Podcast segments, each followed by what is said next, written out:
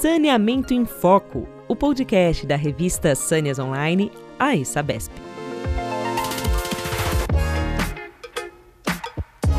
Olá, seja bem-vindo ao podcast Saneamento em Foco, um novo canal para falar sobre saneamento ambiental e meio ambiente que faz parte da Sâneas Online, nova plataforma digital da revista Sâneas, da ESABESP.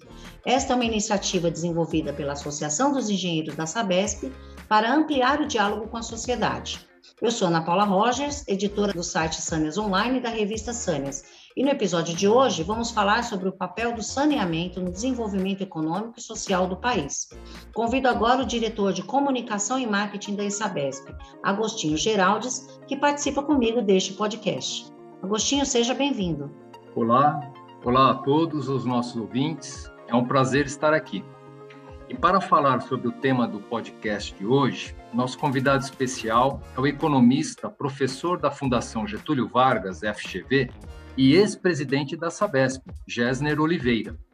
PhD em Economia pela Universidade de, da Califórnia, o Gessner Oliveira foi secretário adjunto de Política Econômica de 1993 a 1994, secretário de Acompanhamento Econômico do Ministério da Fazenda em 1995 presidente do Conselho Administrativo de Defesa Econômica, CAD, de 1996 a 2000, e presidente da Sabesp, de 2007 a 2011. Atualmente, é sócio da GO Associados e coordenador do Centro de Estudos de Infraestrutura e Soluções Ambientais da Fundação Getúlio Vargas, FGV. Gessner, seja bem-vindo, é um prazer recebê-lo aqui em nosso podcast. Olha, o prazer é meu, Agostinho, Ana, uma satisfação muito grande, é, sobretudo de uh, falar sobre saneamento, falar é, sobre um tema tão, tão importante para a população brasileira e um tema que é, tem merecido tanta atenção é, da Associação de Engenheiros da Sabesp, que é um, um centro é, de talentos aí para gerar inovação, soluções ambientais para a população brasileira. Então, é ótimo bater um papo com vocês aqui. Jéssica, então, para a gente começar, gostaria que você comentasse um pouco sobre a importância do saneamento, tanto no enfrentamento da pandemia da Covid agora, né, assunto atual, como também como uma ferramenta de saúde pública para a prevenção de doenças, de futuras pandemias e em proporcionar mais qualidade de vida à população. Como você vê a responsabilidade do setor uh, nesse contexto? Olha, eu acho que não, não há desenvolvimento possível sem saneamento. Né? É, é, uma, é, é, curioso, porque no Brasil, é, historicamente, nós tivemos uma negligência em relação ao saneamento. Né? O saneamento, é, na verdade, ficou meio de lado na discussão de política pública. Felizmente, isso mudou. Mais recentemente, as pessoas se deram conta do impacto enorme que o saneamento tem sobre os indicadores de saúde, é, o enorme impacto sobre o meio ambiente, sobre a qualidade de vida das pessoas e a, a forte correlação do saneamento com uh, os indicadores básicos do desenvolvimento humano, como educação. Né? educação, saúde, meio ambiente, é impossível encontrar outra infraestrutura mais importante para o desenvolvimento humano do que o saneamento. E isso ficou esquecido. Na, verdade, não. Se a gente olhar os grandes debates políticos nas campanhas presidenciais, por exemplo, é, o saneamento só mais recentemente aparecia aqui e ali alguma questão, mas não as questões de fundo. Por exemplo, como que a gente vai eliminar essa eh, vergonha nacional que é ter metade da população sem acesso à coleta de esgoto, mais da metade do esgoto gerado não ser tratado, é, ter uma perda média superior a 39% da água num bem tão precioso, ainda haver mais de 30 milhões de brasileiros sem acesso à rede de água tratada. Isso, o Agostinho falava numa, numa pandemia, é, como a atual, é, lavar as mãos é fundamental e as pessoas não têm acesso é, a, um, a, instalações é, adequadas para a higiene do ser humano. Então, eu, eu acho que, olha, é prioridade menos um é, e deve estar no centro da discussão de política pública é, para que a gente dê um salto de investimento e para a gente erradicar essas lacunas que existem em um setor tão importante para, as pessoas, para o Brasil. Gessner, a pandemia, além de ter demonstrado, né, mostrado de uma forma muito trágica né, e cruel uhum. a prioridade que o saneamento deve ter na nossa sociedade, né, ela causou uhum. uma queda na economia brasileira, com impacto no mercado de trabalho, nas contas públicas e no rendimento das pessoas.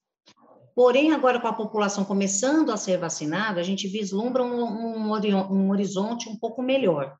É, nesse uhum. contexto, qual o papel do saneamento na retomada econômica e no crescimento do país no cenário pós-pandemia?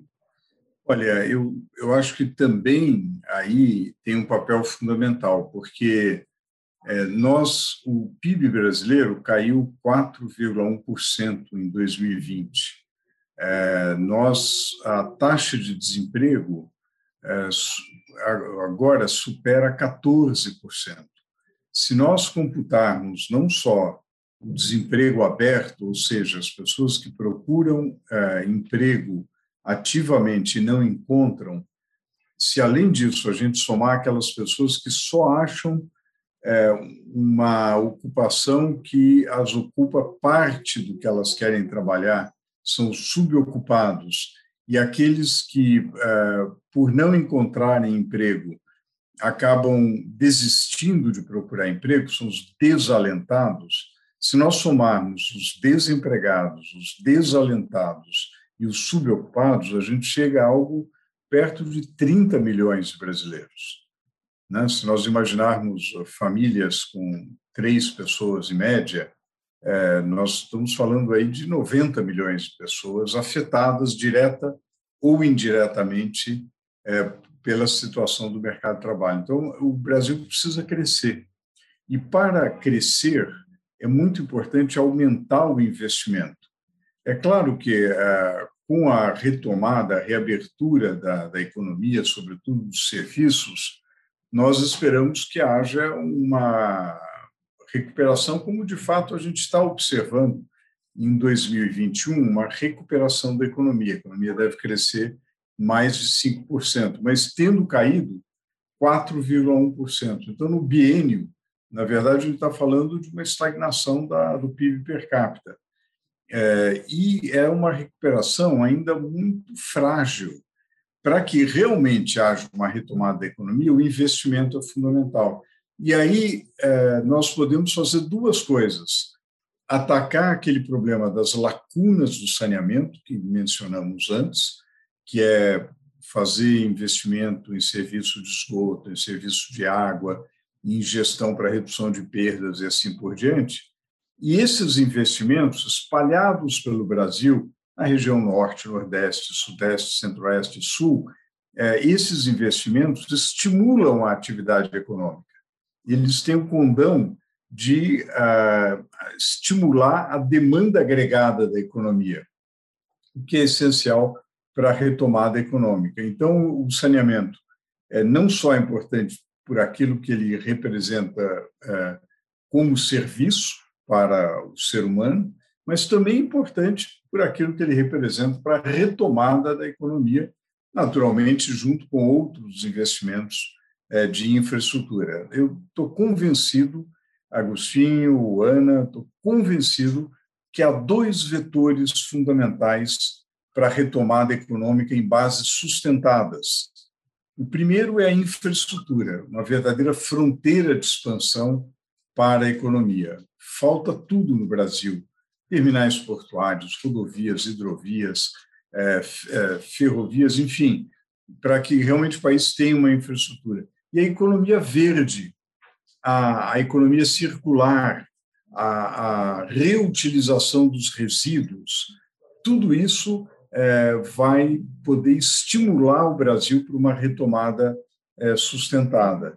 E essa reutilização de resíduos é muito importante na cadeia do saneamento, porque tem o reuso da água, para o qual a Sabesp é tão importante no aquapolo ambiental, tem a utilização do lodo do esgoto para a produção de energia, também a Sabesp é, tem versões importantes nesse sentido, a produção de hidroeletricidade através de pequenas centrais hidrelétricas, utilizando a diferença da, das altitudes, as cotas nos sistemas de água, também a Sabesp é protagonista é, nessa matéria, a, a compostagem, a, a, a, melhor gestão de resíduos sólidos urbanos e a utilização dos resíduos sólidos urbanos para geração de energia, tudo isso está aí para ser feito.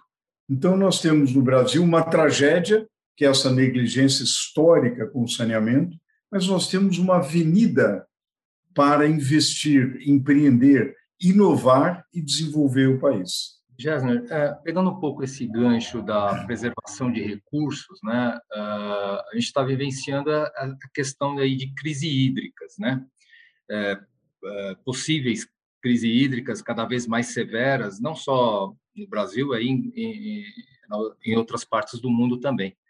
É, como conciliar essa pauta ambiental, né, essa questão da preservação de, de recursos com a agenda econômica aí para um desenvolvimento sustentável?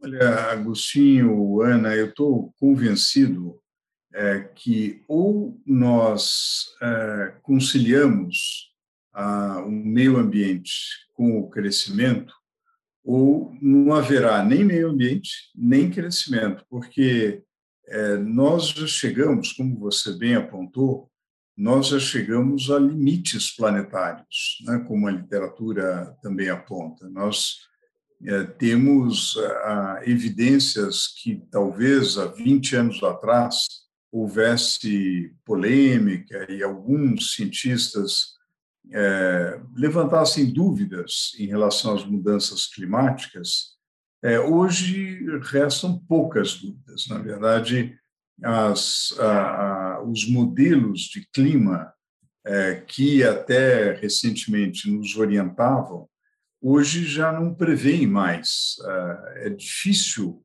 ter maior previsibilidade. Então, por exemplo, você mencionava a crise hídrica, né?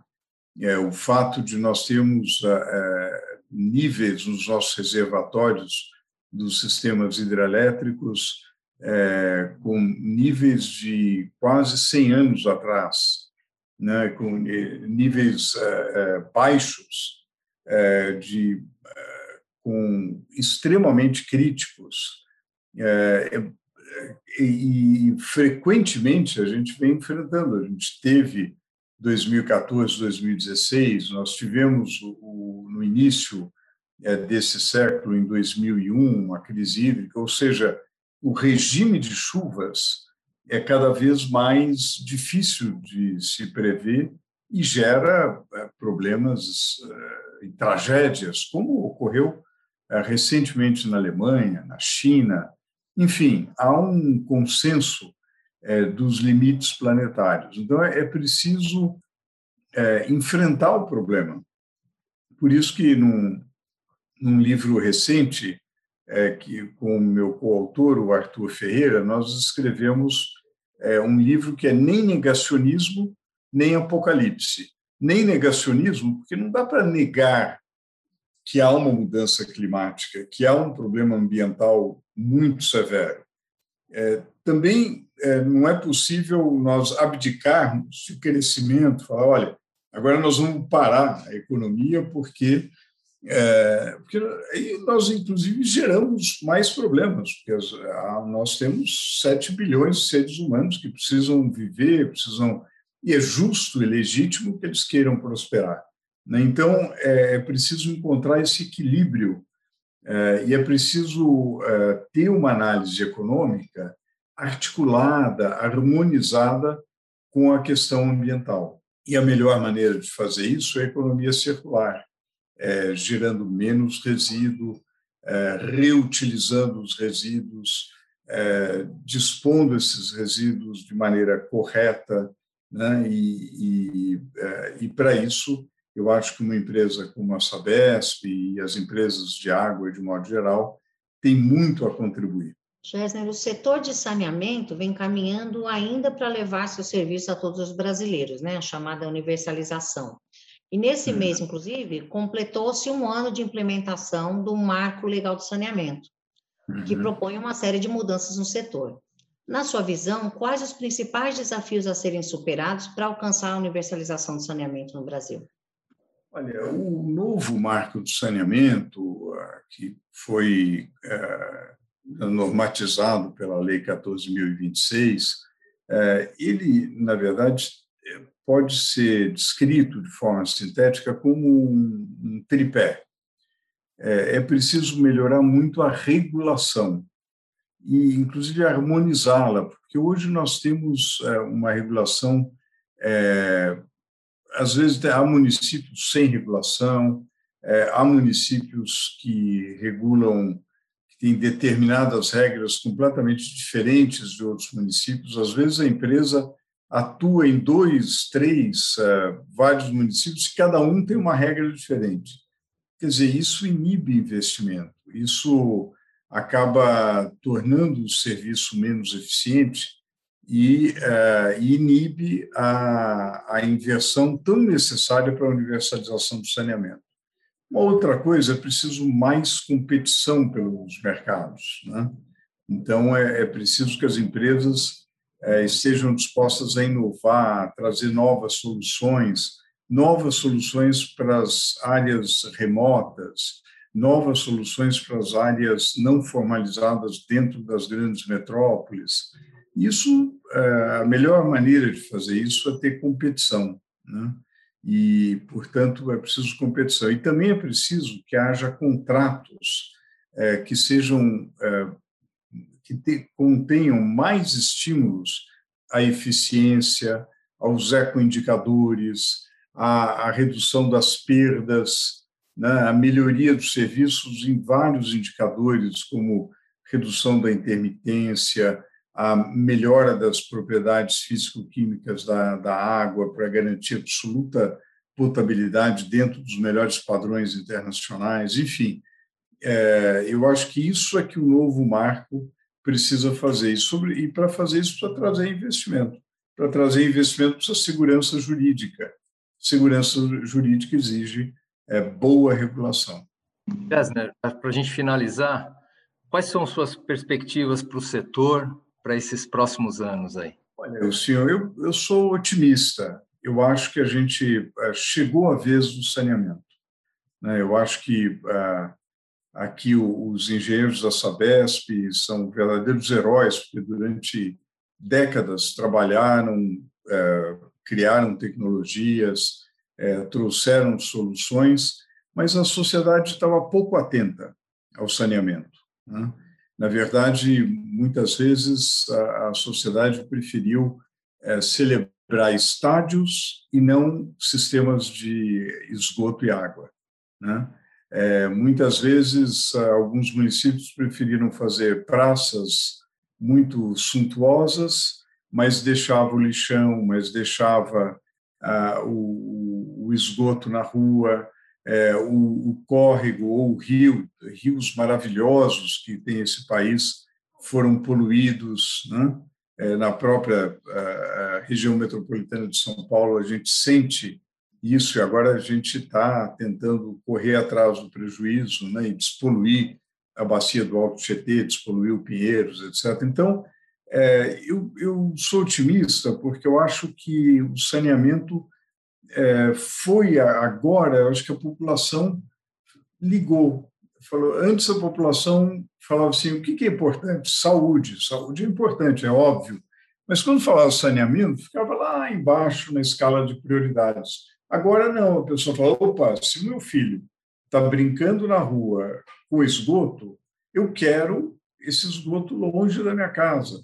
Se ah, ah, o córrego eh, tem lixo e tem esgoto, é uma ameaça para a nossa saúde. Então, a população está acordando para esse fato. Né? E, a, a, eu acho que entrou para o centro da política pública, é uma prioridade real, e isso vai nos levar a fazer aquilo que nós já deveríamos ter feito há 50 anos atrás, talvez até mais.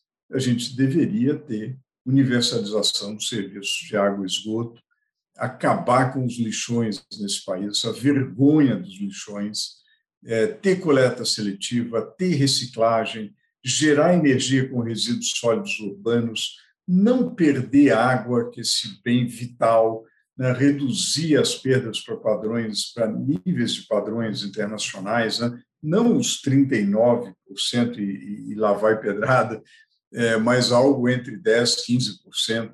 É, ou seja, é, nós precisamos é, nos conscientizar que o Brasil tem um potencial de, é, é, de ser muito bom em meio ambiente. Assim como o Brasil é uma potência agro, o Brasil pode ser uma potência ambiental e, portanto, uma potência agroambiental.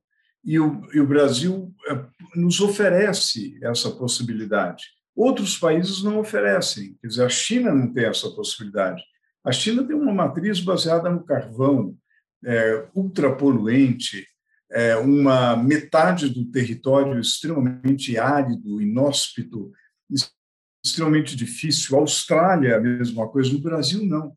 O Brasil tem essa biodiversidade é, maravilhosa que pode ser transformada numa grande fonte de geração de renda, de emprego, etc. Então, o Brasil pode contribuir para resolver dois problemas mundiais: o problema da fome, sendo um celeiro do mundo, e o problema da mudança climática, sendo o país que pode mais rapidamente, dada a sua matriz limpa, é, reduzir a emissão de gases de efeito de estufa no, nos termos do Acordo de Paris.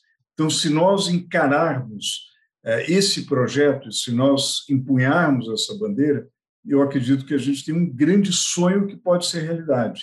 O Brasil, potência agroambiental. Belo sonho mesmo, que pode realmente se tornar uma, uma importante realidade, né, Gessner? Bom, nós vamos ficando por aqui. Gessner, gostaria de te agradecer é, por ter aceito o nosso convite. Foi uma honra recebê-lo no nosso podcast. Muito obrigado. Eu que agradeço, honra foi minha. É, adorei conversar aqui com vocês, Agostinho, Ana, que na verdade é uma conversa com uma comunidade tão importante para o Brasil, para a saúde, para o meio ambiente. Obrigada, Gessner. Antes da gente encerrar, gostaria de dizer que o podcast Saneamento em Foco está disponível nas principais plataformas de áudio, como Spotify, Deezer, Apple Podcasts e Google Podcasts. Convido também você que está nos escutando a acessar o site saneasonline.com.br para ficar por dentro de tudo o que acontece no meio ambiente, saneamento e em questões de sustentabilidade. Por falar em novidades em água e saneamento, vem aí o Museu Água de São Paulo, iniciativa da ESABESP que pretende estimular o interesse da população pela história do setor e conscientizar a sociedade sobre a importância da água e do meio ambiente. Quem quiser saber mais, é só acessar o perfil arroba museuaguasp no Facebook ou no Instagram. Muito obrigada pela audiência e até a próxima. Você acabou de escutar Saneamento em Foco, o podcast da revista Sâneas Online, a Sabesp.